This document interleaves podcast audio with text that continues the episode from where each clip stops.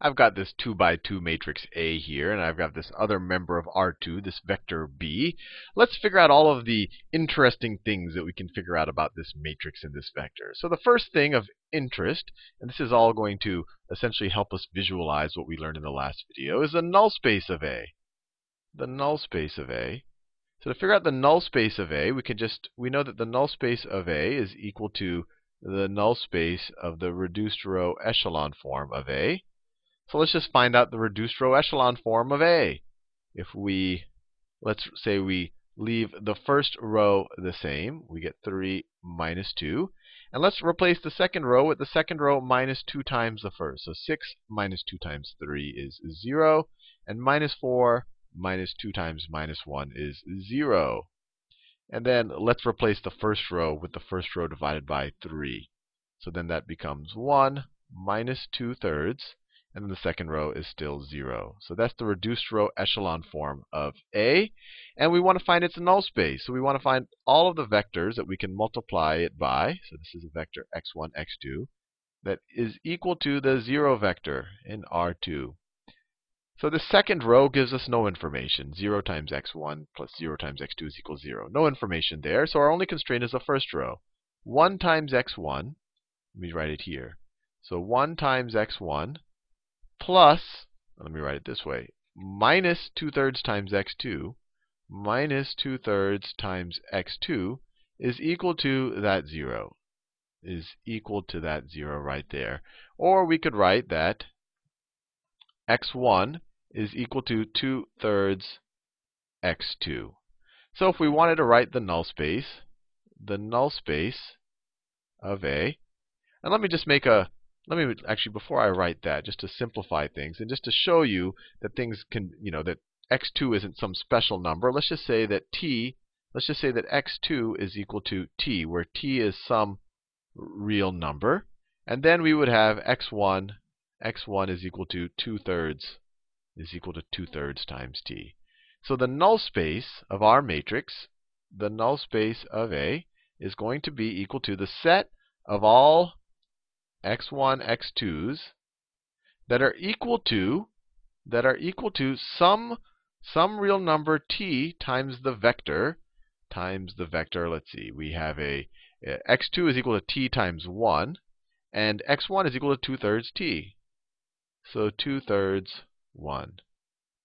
Just like that. That is our null space. All of the all of the comb all of the multiples of the vector two thirds one. And actually, just to make this a little bit simpler, we can pick c. Let's let's pick t. Sorry, let's pick t to be equal to three c. So then, what do you have? If this is equal to three c, if you multiply the three times these, we could rewrite this as being equal to equal to the x ones, x twos that are equal to the scalar c, where that's some other real number, times three times two thirds is two. three times one is three. And the whole reason why I did that is just to have write the null space with a, a slightly simpler basis vector, the one that didn't have any fractions in it. So we or we could also write that the null space is equal to the span, the span of the vector two, three. All of these statements are equivalent. So we figured out the null space. Maybe another interesting thing, especially if we're going to make this relate to what we did in the last video, is find the solution set to the equation Ax is equal to b. To do that, we just set up an augmented matrix. So we set up an augmented matrix, three minus two, six minus four, and we augment it with b, nine, eighteen. And then we put the left-hand side in reduced row echelon form. And we get, let's keep the first row the same. We get three minus two. And then nine. Let's replace the second row with the second row minus two times the first. So we get six minus two times three is zero. minus four minus two times minus two. Well, that's, that's zero as well, right? minus four plus four. eighteen minus two times nine. That's eighteen minus eighteen. That's also zero. Almost there. Now let's just replace the first row with the first row divided by three. So the second row is going to stay the same. And the first row is going to be one minus two thirds, one minus two thirds, and then we get a three there.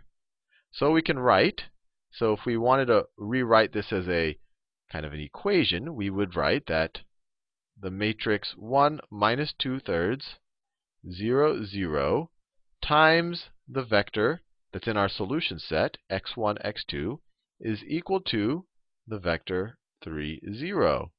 Or another way to say it, the second row gives us no real constraint, so we don't have to pay attention to it. The first row tells us that x one minus two thirds times x two is equal to is equal to three. Or that x one is equal to three plus two thirds x two. Now let's do the same exercise here. We could say that if we say that x two is equal to t, then x one is equal to three plus two thirds t. Or we could say that the solution set, the solution set to ax is equal to b is equal to the set of all x one, x twos that are equal to, let's see, x one is equal to a three plus two thirds, so plus t times two thirds. Let's write it like that. Let's write it like that. It's a plus right there. And x two is just equal to t. So it's just equal to one times t plus, well, let's just say zero. So that's our solution set right there. And you might immediately recognize that it's, it's some particular solution plus some scaled-up version of our null space right there. That's our solution set. I could do that same substitution that we did over here. I could say that let's replace t with three c, and so we could rewrite this as being equal to, as equal to, let's rewrite it neatly, x one, x two is equal to, is equal to the vector, I want to run a space three, zero, plus c times, let me scroll over a little bit, plus c times the vector, three times two thirds is two, three times one is three. So it's equal to the vector three, zero plus some member of our null space, right? The null space was the span of two, three, or all the scalar multiples of our null space. And this is where c is any real number. So that's our solution set. That's our null space. Now, one other thing that might be of interest, just because it's the orthogonal complement to the null space, and this relates to what we were doing in the last video, is what the row space of A is. So the row space of A is just the column space of A transpose. This is the row space. This is the row space of A. And what is this equal to? This is equal to the span, the span of the row vectors of A. So we have three minus two. So we have three minus two. And we have six minus four. six minus four. But this guy is just two times that vector right there, so we could just ignore it. So it's just the span. It's just the span of the vector three minus two. Now let's graph all of these. So we have the row space, we have the solution set, and we have the null space. Let's see if we can graph it. We can make a reasonable graph of this thing right here. So I have my vertical axis right there. I have my horizontal axis right there. Now, what does the null space look like? It's all the multiples of two, three. So if I go out one, two, and then I go up one, two, three, the vector two, three looks like this in its standard position. And the null space is all of the multiples of this. So all the multiples of that. So if you do all of the multiples of that, you get a line that looks something like this. You do all of the multiples of that vector. You get a bunch of vectors that point to every point on this green line right there. So that right there is the null space of A. Now, what is the solution set? The solution set is the vector three, zero. So it is the vector three, zero. So one, two, three. So it is the vector three, zero. Plus, plus members of the null space. So if you take any of these, let's say if you add two, three, two, three would look like this. But you're adding any multiple of two, three. So when you add multiple, all the different multiples of two, three, you get this line right here. It's shifted essentially by that vector three, zero. So this right here is the solution set. So solution to ax is equal to b. That's the solution set right there. Now, what's our row space? The row space is all of the multiples of the vector three minus two. So what does three minus two look like? The vector three minus two, we go one, two, three, and then we go down two. So you go, you go one, two, and it's going to look like this. It's going to look something like this. And then if we were to graph it, if we were to graph it, and you could see, well, it's going to look something like, I want to draw it relatively neatly. So it's going to look something like this. Let me do it in another color, actually. It's going to look like that. Right. Uh, can't do it at all straight. Let me do it a little bit. No, this is horrible. Something about the bottom right-hand side of my... Uh, that's a pretty decent attempt. So that right there, that right there is my row space. Is my row space, because if you have three minus two, you get roughly to that point, and then you want all of the multiples, all of the multiples of that vector, right? three minus two. If you multiplied it by minus one, you would get the vector minus three, two. So it would look like this. It would be minus three, two. It would look like this. two, three, and then up two. It would be like that. So all of the scalar multiples of that as well. That is our column space. And notice, oh, sorry, that is our row space. And notice that our row space is orthogonal to our null space. It is our orthogonal to our null space. Now, this is a nice visual representation of everything that we've, everything we can do essentially with this matrix right here, which is our matrix A. But in the last video, we had a very interesting result. We had a very interesting result. We said that if we have some b, let me do it in a new color, we found out that if we had some b that is a member of the column space of A, then the solution with the smallest length, or we could say the smallest or the shortest, the shortest solution to Ax is equal to b is a unique is a unique member is a unique member of of the row space of the row space of A. Now let's see, this is what we this is what our big takeaway from the last video, and it might have seemed a little hard to visualize before, but now that we've graphed it all out, I think we can visualize it. This blue line right here is a solution set. The row space right here is this line that's perpendicular to the solution set. But notice, one of the vectors on it, one of the vectors on it is both pointing to something, pointing to a position on the solution set, and it is in my row space, this vector right here that I'm doing in a bold green. That vector right there, we could call that vector R, because that vector is both a member of my row space, right? It points It points, if you view it as a position vector, it points to a point on the line that represents our row space. All of the members of our row space point to points on this line.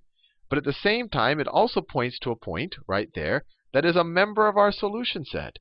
And notice, it is the only vector in our row space that points to a point that is a member of our solution set.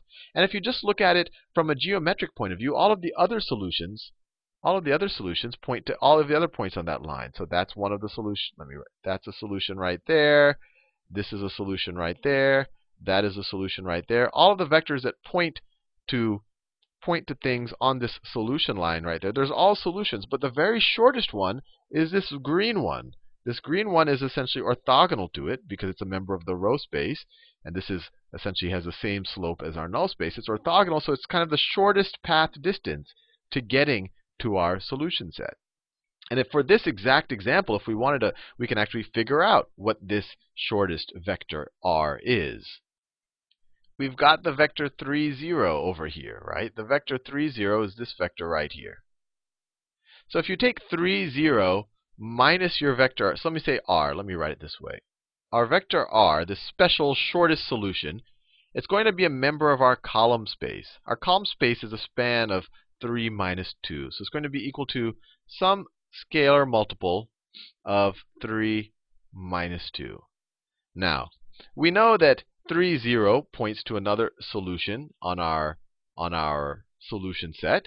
But we know that if we take the difference of these two vectors, if I take 3, 0, if I take the vector three, zero, and from that I subtract the vector r, what do I get? I get this vector right there. Let me do that in another color. I get this pink vector right there. That pink vector, it's not in its standard position, but that pink vector is going to be a member of our null space. That pink vector is going to be a member of our null space. So if I take three, zero, that minus my r, so minus c times three minus two, right? That's going to be this pink vector right there. So if I were to take the dot product, so this vector right here, let me make this clear, that vector is this pink vector right there. That's in my null space. I could shift it over, right? It's not in standard position there, but if I do it in standard position, it shows, it points to something on my null space line. So that's in my null space. So if I were to dot it with any member of my row space, it's going to be equal to zero. The row space is the orthogonal complement of the null space. So let me take the dot product of that with some member of my row space. Might as well just take the basis vector for my row space. That's a member of my row space. So if I dot it with three, sorry, I don't want, shouldn't write that as a fraction, three minus two. If I dot it with three minus two, that will be equal to zero. So let's see if we can solve for c. So we get, let's see, if we do this, we get this inside part, this pink vector right there is going to be three minus three c, right? three minus three c. And then you're going to have zero minus minus two c. So that's just two c. So that's, so this part right here just simplifies to that. I just perform the scalar multiplication and then the subtraction. And then if we dot that with my basis vector for my row space, three minus two, this should be equal to zero. So what do we get? We get three times three, which is nine, minus, let me see, three times three, minus, minus three, or minus three c times minus two. Let me write it this way. Or let me, plus, let me write, well, let me do it this way. This is probably the easiest way to do it. Well, sorry, I was actually doing it wrong. This is the first entry. So you have three minus three c times three, right? three minus three c, the first entry times the first entry here, plus two c, plus two c times minus two is equal to zero. I was performing that dot product in a strange way. I think I got a little caught off guard by these two terms. But anyway, the first term times the first term plus the second term times the second term. That's what our dot product is. This isn't a matrix. This is just a first and a second term right there. So then what do we have here? We have three times three is nine, minus nine c, minus four c, minus four c is equal to zero. If we add the, well, this is nine minus thirteen c is equal to zero. Or we get thirteen, let's see, nine is equal to thirteen c. Or c is equal to nine over thirteen. So just like that, we've solved for our special vector r. We said, hey, look, if you take this three, zero vector and the difference between that and our vector r, you're going to get some vector right here that is in our null space. And if you take the dot product of that with some member in our row space, you're going to get zero. And the dot product is that entry times that entry plus that entry times that entry. And so you get c is equal to nine over thirteen. So our special vector r, the unique shortest solution to the, so, to the equation ax is equal to zero is nine over thirteen times the vector, times our basis vector, three minus two. Or we could write that as twenty, twenty-seven over thirteen, right? And then we have three times nine, and then two times nine is minus eighteen over thirteen. And that right there is our shortest basis, or our, not shortest basis, but the shortest vector in our row space that satisfies this equation. Let me write it better. It's the, the, it's the member, the unique member of our row space that also happens to be the shortest solution to ax is equal to b. So this is an example of what we talked about in the last video. And hopefully you see visually why this is so.